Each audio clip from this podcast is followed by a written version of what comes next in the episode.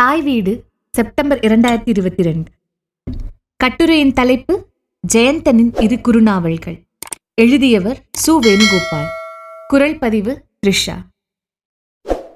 ஜெயந்தன் ஆறு குறுநாவல்கள் எழுதியிருக்கிறார். இதில் பாவப்பட்ட ஜீவன்கள் குறுநாவலில் படைப்பின் சாத்தியப்பாடுகளுக்கு தன்னை ஒப்புக் கொடுத்திருக்கிறார். முழுமையாக ஒப்புக் கொடுக்கிறார் என்று பயன்படுத்தலாம் என்று நினைத்தாலும் தயக்கம் வரவே செய்கிறது. அடுத்த நிலையில் முறிவு குறுநாவலை சொல்லலாம்.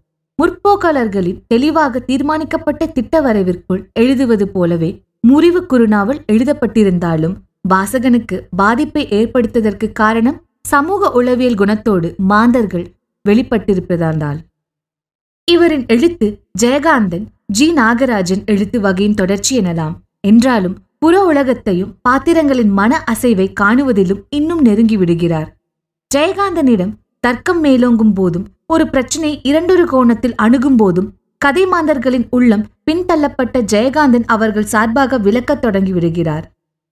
ஜெயந்தன் பிரச்சனைகளை தர்க்கபூர்வமாக அணுகுகிற அதே பட்சத்தில் கதை மாந்தர்களின் மனக்குரலுக்கு வாசல்களை திறந்து விடுகிறார். ஒரு வகையில் படைப்பை இதுவே ஆழமாக்குகிறது. இதற்கு முறிவு குறுநாவலை சொல்லலாம். ஸ்தபதி சுப்பிரமணியத்தின் பெண் பிள்ளைகளின் திருமணம்தான் குருநாவலின் மையம். நிரந்தர வருமானமற்ற வறுமையோடு மல்லுக்கொட்டும் குடும்பம் இது. வரதட்சணையால் அடித்து விரட்டப்பட்டு வாழா வெட்டியாக தாய் வீட்டிற்கு வந்துவிடும் லோகாம்பாள் வசதி இல்லாததால் தள்ளிப்போகும் இரண்டாம் மகளான மீனாட்சியின் திருமணம். குடும்பத்தில் நல்ல நிறமாக பிறந்துவிட்ட சந்திராவிற்கு வரதட்சணை கேட்காமலேயே வரும் மாப்பிளை வரன் இவை நாவலின் பிரச்சனையின் மையங்கள். இதனோடு இணைந்து உருவாகும் அகப்புற உறவுகள் இப்பிரச்சனையை வெவ்வேறு கோணத்திலிருந்து பார்க்க உதவுகின்றன.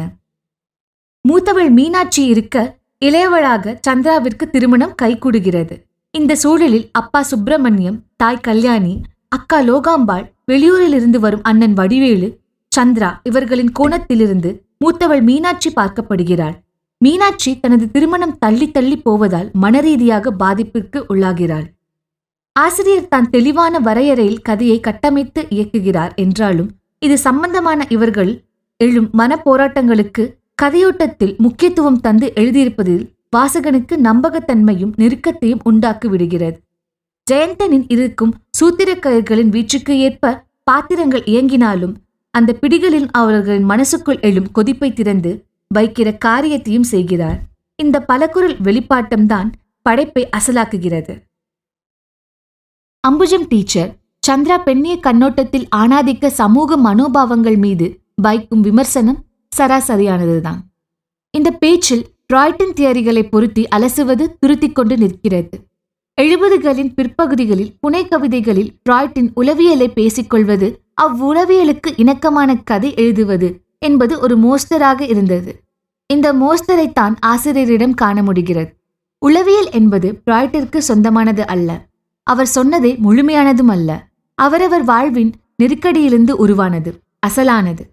பிராய்டு பற்றிய பதங்களை பயன்படுத்தி அலசப்படும் வெளிப்பாடுகள் ஜெயந்தனின் சமூக அனுபவத்தால் பெற்ற அவதானிப்புகள்தான். இவற்றை பிராய்டுடன் முடிச்சு போட்டு விளக்குவது ஆசிரியரின் தலையீட்டாகவே இருக்கிறது. ஆணாதிக்க மனப்போக்கை விஸ்வநாதனின் நண்பர்களின் பேச்சு வழியே அமைத்து காட்டுகிறார். எதையும் வெளிப்படையாக பேசும் போலி அனுதாபத்தை மறுக்கும் சந்திராவை அவர்கள் ஆண் அழகி என கிண்டல் செய்வதிலிருந்து அறியலாம். இந்த முறிவு குறுநாவலை பொறுத்தவரையில் சீட்டாட்டத்தில் சீட்டுகளை தொடர்புபடுத்தி அடுக்குவது போல நிகழ்வுகளை அடுக்கியிருக்கிறார். ஒரு வகையில் நாடக காட்சி போல அடுத்தடுத்து வைக்கப்படுகின்றன. புனைக்கதை நாடக வகைமைக்கு வேறானது என எனக்கு படுகிறது. விவரணை இந்த தனித்த அம்சம். கடல் அலைகள் எழும்பினாலும் விழுந்தாலும் உருண்டாலும் உள்வாங்கினாலும் பிரிக்க வெண்ணாத உயிரோட்டமிக்க கடல் அசைவு போன்றது நாவல். நாடகம் துண்டான காட்சிகள் இணைக்கப்படுகிறது. ஜெயந்தன் புனைக்கதையை திட்டமிட்ட நாடக வடிவில் அணு அமைக்கிறார். அடுத்தடுத்த அத்தியாயங்களை பிரித்துவிடக்கூடிய விதத்தில் அமைந்திருக்கின்றன. ஒரு நாடகக்காரனின் கண்ணோட்டத்தில் எழுதப்பட்ட நாவல் என்று இதனை குறிப்பிடலாம். இந்நாவலில் தொழில் சார்ந்த உலகம் உருவாகி வரவில்லை. ஸ்தபதி என்ற சொல்லுக்கு மேல் வாழ்தலிலிருந்து உருவாகி வரவில்லை. கதைக்கு ஒரு அடையாளம் தொழில் சார்ந்த உலகம் உருவாகி வரவில்லை. ஸ்தபதி என்ற சொல்லுக்கும் மேல் வாழ்வதிலிருந்து உருவாகி வரவில்லை. கதைக்கு ஒரு அடையாளம் தேவை என்ற அளவில்தான் குல வாழ்க்கை வருகிறது. இது எனக்கு குறையாகப்படுகிறது என்றாலும் பாதிக்கப்பட்டவர்கள் பக்கமிருந்து இவரின் குரல் ஒலிக்கிறது. தார்மீக கோபத்தின் வெளிப்பாடாகவும் அமைகிறது. யதார்த்தம் உலகின் நெருக்கடிகளால் கொண்- உண்டாகும் ரணங்களுக்கு படைப்பின் வழி ஒரு எதிர்வினை தருகிறார். இந்த மனித சமூகம் கீழ்மையோடு இயங்க வேண்டுமா என்ற படைப்பாளியின் அக்கறை உரத்து ஒலிக்கிறது. மீனாட்சியின் தற்கொலை வழி ஆணாதிக்க மனோபாவத்தை விமர்சிக்கிறார். பெண்கள் பற்றிய ஆண்களின் பார்வைகளை விமர்சனத்திற்கு உட்படுத்துகிறது. மீனாட்சியின் இறுதி சடங்கை ஒரு மணமகளுக்கு செய்வது போல அப்பா காசை இறைத்து செய்வது இந்த சமூகத்தின் மீதான ஒரு எதிர்ப்பு நடவடிக்கைதான். இது படைப்பாளியே அப்பாவாக முன்னிற்கிற வெளிப்பாடுதான். பெண்ணின் சுதந்திர உணர்வு மீது அக்கறை கொண்டு சந்திராவும் குடும்பம் என்ற பந்தத்திற்குள் முடங்குகிற சூழலே அமைகிறது. இதற்கான காரணத்தை சந்திராவிடம் தேடுவதை விட யதார்த்த உலகில் தேடுவதுதான் நியாயமாகும். வாழ்வு சார்ந்து வரும் இன்ன பிற விஷயங்களையும் விமர்சனத்திற்கு உட்படுத்துகிறது. கலையாவது கத்திரிக்காயாவது என கடன் தொல்லையால் ஓடும் செல்வநாயகம் சிறு ஓட்டல் வைத்து தன்னை நிலைநிறுத்திக் கொள்கிறார். சிற்பக்கலையை நம்பி பிழைக்க முடியாது என சென்ற ஸ்தபதி சங்கரையா கிரைண்டர் நிறுவனத்தில் சேர்ந்து பிழைப்பதற்குரிய வழியை கண்டுவிடுகிறார். கலை மீது மதிப்பு கொண்ட சுப்பிரமணியத்தின் குடும்பம் வறுமையில் நொறுங்குகிறது. பெண் எடுத்துக்கொள்வதாக சொன்ன சுப்பிரமணியத்தின் தங்கை மகனுக்கு நல்ல வேலை அமைந்தவுடன் மீனாட்சியை கைகழுவுகிறார். குடும்பத்திற்கு பெரிய உதவி ஏதும் செய்யாத மூத்த மகள் மீனாட்சியை விட்டுவிட்டு இளையவளுக்கு திருமணம் செய்த காரியத்தை கண்டு ஆத்திரம் மட்டுமே பட முடிகிறது. வாழாவெட்டியான லோகாம்பாள் அன்றாட கூலிக்கு சென்றால் அப்பாவிற்கு தன்மான குறைவு வந்துவிடுமோ என தயங்க நேருகிறது. இவ்விதம் ஒரு மைய பிரச்சனையிலிருந்து பல்வேறு கோணங்களில் நின்று மாந்தர்களின் மனப்போக்கை வெளிப்படுத்தும் இடங்கள் நிஜமாக இருக்கின்றன. விடிந்தால் இளைய மகளுக்கு திருமணம். மூத்தவளுக்கு நடத்தாமல் இப்படி செய்ய வேண்டிய நிர்பந்தம் அவரை இரவெல்லாம் தூக்கமற்று உழல வைக்கிறது. விருந்தினர் வருகை பார்த்து மனைவியை எழுப்புகிறாள். ஆனால் மகள் மீனாட்சி பதில் சொல்கிறாள். அவளும் இரவெல்லாம் தூக்கமில்லாமல் அவதிப்பட்டிருப்பதை காண்கிறார். இம்மாதிரியான அபத்த தரிசனம் இரண்டு மூன்று இடங்களில் வருகின்றன. என்ன பெரிய கல்யாணமாம் கல்யாணம்? மூணு நாள் தான் புருஷனுக்கு அழகாக தெரிவேன். புருஷன் எனக்கு அழகாக தெரிவார். அப்புறம் ஊர் ஆம்பளைகளுக்கு தான் அழகாக தெரிவேன் என்கிறாள் சந்திரா. வயதை மீறிய தத்துவம் என்றாலும் இதுவும் ஒரு அனுபவ உண்மைதான். தான் வாழாவெட்டியாக வந்து நிற்பதைக் கண்டு வீடே கிடந்து அரற்றுமே என்று நினைத்து வந்த லோகாம்பாள் தனது துயரை எல்லோரும் ஒரு மணி நேரத்தில் மறந்து சகஜமாகி அவரவர் வேலையை செய்யத் தொடங்குவது வெறுமையை கொண்டு வருகிறது. இம்மாதிரி இடங்களில் ஜெயந்தனின் வாழ்வின் தருணங்களை கண்டடைந்திருக்கிறார். புற அக உறவுகள் இவ்விதம் நெருக்கமாக காணப்படுகின்றன. அதே சமயம் புற உலகம் பெரிய அளவில் எழும்பி வரவில்லை என்பதையும் சொல்லிவிட வேண்டியது இருக்கிறது. அபத்த தரிசனத்தைப் போல கவித்துவ கணங்களை காணும் இடங்கள் இல்லை. பொதுவாக இந்த வெளிப்பாடு முற்போக்கு எழுத்தாளர்களுக்கு கைவசப்படுவதில்லையோ என்று சொல்ல தோன்றுகிறது. எழுதி எழுதி பழகுவது போல வாழ்க்கையை திரும்ப திரும்ப கூர்ந்து கவனிப்பதால் உருவான கருத்து நிலைப்பாட்டிற்கு ஒரு கலை வடிவம் கொடுத்து எழுதப்பட்டது முறிவு குறுநாவல் எனலாம். படைப்பாளி வாழ்க்கைக்குள் குதித்து தன்னை கரைத்துக் கொண்டு எழுதப்பட்ட படைப்பாக பாவப்பட்ட ஜீவன்கள் குறுநாவலை சொல்லலாம். ஜி. நாகராஜனின் படைப்புலகத்தோடு ஒப்பிடத்தக்கது. ஜி. நாகராஜன் பரத்தையர் உலகம் அனுபவ அனுதாபத்தோடு எழுதியது போன்ற எளியவர்களின் கள்ளக்காதல் உலகத்தை மேன்மையான தளத்தில் வைத்து ஜெயந்தன் எழுதிவிட்டார். ஜி. நாகராஜனின் மனவார்ப்பு நவீனத்துவத்திற்கு இணக்கமானது. ஈவு இரக்கத்தை பொருட்படுத்தாதது. ஜெயந்தனின் மனவார்ப்பு முற்போக்குத்தன்மையை விரும்புவது. அதில் காருண்யத்தை மீட்க முனைவது.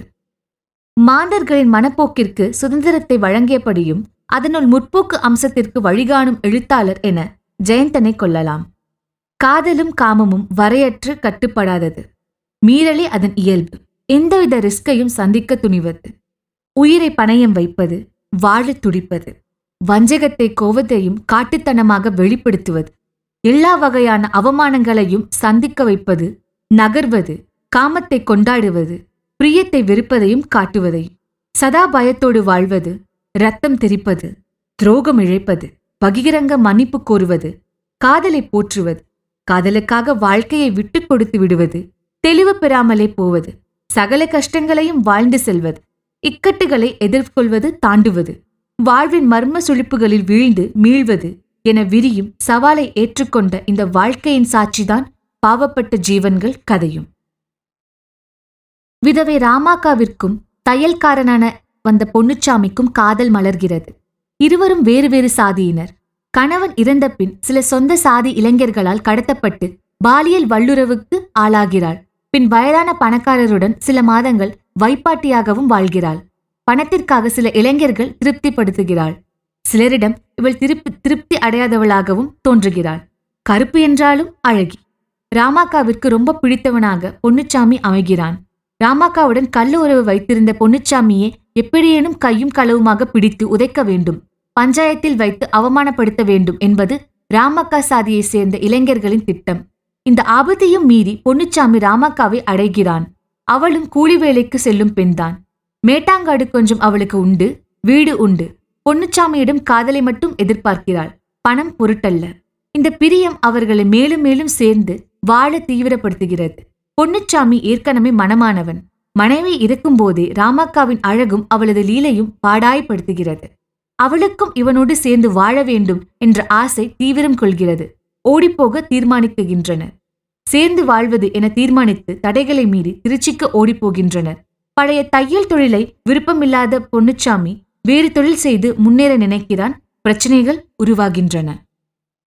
தாலி இல்லாமல் ரயில் செல்லும் ராமாக்காவை பொன்னுச்சாமி தள்ளிக்கொண்டு செல்வதாக கருதி போலீஸ் அவளை கைப்பற்ற வலை விரிப்பதும் அதனை ஊகித்து பொன்னுச்சாமி எதிர்கொள்வதும் காத்தப்பனுடன் சேர்ந்து கள்ளச்சாராய வியாபாரத்தில் ஈடுபடுவதும் ரயிலில் பாட்டில்களை சாக்கில் கட்டி செல்லும்போது போலீசின் வலையிலிருந்து தப்பிப்பதும் வேலையில்லாமல் சில நாட்கள் அலைவதும் பழைய தையல் வேலையை வெறுப்பதும் ராமாக்கா அந்த வேலைக்கு செல்லும்படி வற்புறுத்துவதும் காத்தப்பன் ராமாக்காவை அடைய துடிப்பதும் ராமாக்கா அதனை வெறுப்பதும் குடியிருக்கும் வரிசை வீட்டு பெண்குட்டி பொன்னுச்சாமியின் மீது ஆசைப்படுவதும் முதலில் ஒதுங்கிய பொன்னுச்சாமி பின் அந்த குமரி மீது ஆசைப்படுவதும் விவகாரத்தை நேரில் கண்ட ராமாக்கா கொதிப்பதும் காம்பவுண்ட் வீட்டுக்காரர்களுடன் சண்டை இருப்பதும் பொன்னுச்சாமிக்கும் ராமாக்காவும் கசப்பு ஏற்படுவதும் குடித்துவிட்டு வருவதும் வீட்டு காலி பண்ணும்படி சுற்று வீட்டார்கள் சண்டை தொகுப்பதும் மீண்டும் குடித்துவிட்டு வந்து கத்தியை காட்டி மிரட்டி வரவழைக்கப்பட்டிருந்த போலீசரிடம் சிக்கி சிறைக்கு செல்வதுமாக போக்கில் ஒரு பக்கம் கதை ஓடுகிறது.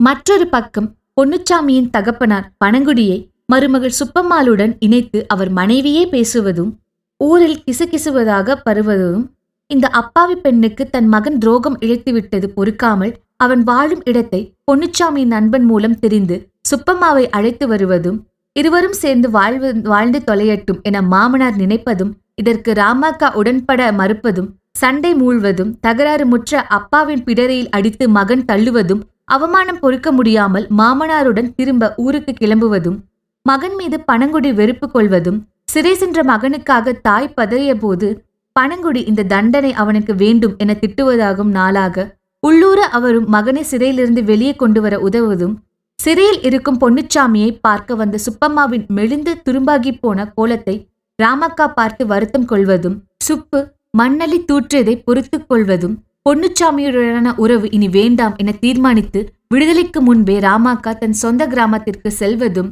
விடுதலையாகி வந்த பொன்னுச்சாமி ராமாக்காவிற்காக ஏங்குவதும் சுப்பம்மாவின் பரிதாவிற்கான வருத்தப்படுவதும் நாவல் முடிகிறது. எல்லா அவமானங்களையும் சந்தித்து மீள்கின்ற ஒரு எளியவனின் கதை இது. எல்லா அவமானங்களையும் எதிர்ப்புகளையும் ஏற்ற பொன்னுச்சாமியோடு வாழ விரும்பிய ஒரு விதவை பெண்ணின் கதை இது. எல்லா பித்தலாட்டங்களையும் பொறுத்துக்கொண்டு கணவனோடு வாழ பிரியப்பட்ட ஒரு பெண்ணின் கதை இது. மருமகளை தன்னோடு இணைத்து வைத்து பேசுவதை துச்சமாக உதறி பாவப்பட்ட மருமகளை மகனோடு நல்லபடியாக வாழ வைத்திட விரும்பிய ஒரு மாமனாரின் கதை இது. எல்லோர் மனங்களில் கண்விழிக்கும் காமத்தை வெளிப்படுத்திய நாவல் இது. தீமையின் உருவங்களிடையே காண நேர்கிற சில நல்ல உள்ளங்களையும் வெளிப்படுத்திய மானிட உலகம் இந்நாவல். எல்லாவித மேடு பள்ளங்களையும் ஆசைகளையும் மறைக்காமல் ஒழிக்காமல் இந்த வாழ்க்கையின் பின்னால் மட்டுமே நின்று காட்டிவிட்டார் ஜெயந்தன்.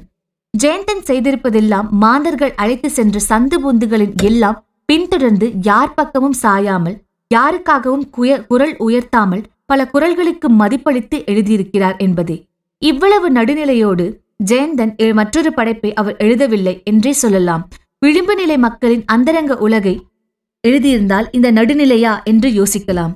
ஒரு முற்போக்கு படைப்பாளிமிடமிருந்து கிடைத்த அசலான கலாபூர்வமான படைப்பு இது. இந்த நாவலையே ஜெயந்தன் என்றென்றும் நினைவு கூறவிடுகிறார். இன்னும் கூட புற உலக இயக்கத்தை இந்நாவல் அவாவி இருந்தால் மிக நன்றாக அமைந்திருக்கும். இப்படியான நல்ல நாவலில் மிகப்பெரிய குறை இருக்கிறது. பொன்னுச்சாமியின் மனைவி சுப்பம்மாவுக்கு குழந்தை இல்லை. பொன்னுச்சாமியோடு அவள் ஓராண்டு பக்கம் வாழ்ந்த ராமாக்காவுக்கும் குழந்தை இல்லை. குழந்தை என்பது வாழ்வின் இயல்பான அம்சமல்லவா? இந்த அம்சத்தை துண்டிப்பது என்பது வாழ்வின் ஒரு அம்சத்தை துண்டிப்பதாகும். ராமாக்கா பொன்னுச்சாமி உறவில் குழந்தை உருவாவதை தவிர்ப்பது என்பது சுப்பம்மாளையும் பொன்னுச்சாமியும் மீண்டும் சேர்த்து வைத்திட வேண்டும் என்ற நோக்கத்தில் எழுதியிருப்பதாகவே படுகிறது. வாழ்வின் மற்றொரு சிக்கலை தவிர்க்கவே குழந்தை இருப்பதாக காட்டினால் தாயும் பிள்ளையும் தவிக்கப்படுவிட ஒரு துரோகியானவான் பொன்னுச்சாமி. அல்லது குழந்தை பந்தம் இந்த கள்ளக்காதலுக்கு ஊறு கூடும். எனவே இம்மாதிரியான இழைகளை துண்டிப்பது என்பது வாழ்வின் சிக்கலை தவிர்த்து விரும்பிய வண்ணம் கதையை ஒரு நேர்கோட்டில் இழுத்து சென்று முடிப்பது என்பதே ஆகும். படைப்பாளி இவ்விதமான சிக்கல்களையும் அதனால் உண்டாகும் விளைவுகளையும் விவரித்து சொல்வதே சிறந்த படைப்புக்கு நோக்கமாகும். சொல்லப்போனால் நாவலின் அடர்த்தி கூடவே செய்யும். ஆனால் ஆசிரியர் நினைத்த முடிவிற்கு எதிரானதாகவும் அமையக்கூடும். அதுவே படைப்பு அதுவே வாழ்க்கை. இந் இச்சவாலை ஏற்றுக்கொள்பவனே படைப்பாளி. பாவப்பட்ட ஜீவன்கள் ஒரு முற்போக்கு இலக்கியவாதியால் எழுதப்பட்ட நல்ல நாவல். அதே சமயம் இவ்விதமான முழுமையை அவாவாத குறைவுடைய நாவலும் கூட. நன்றி.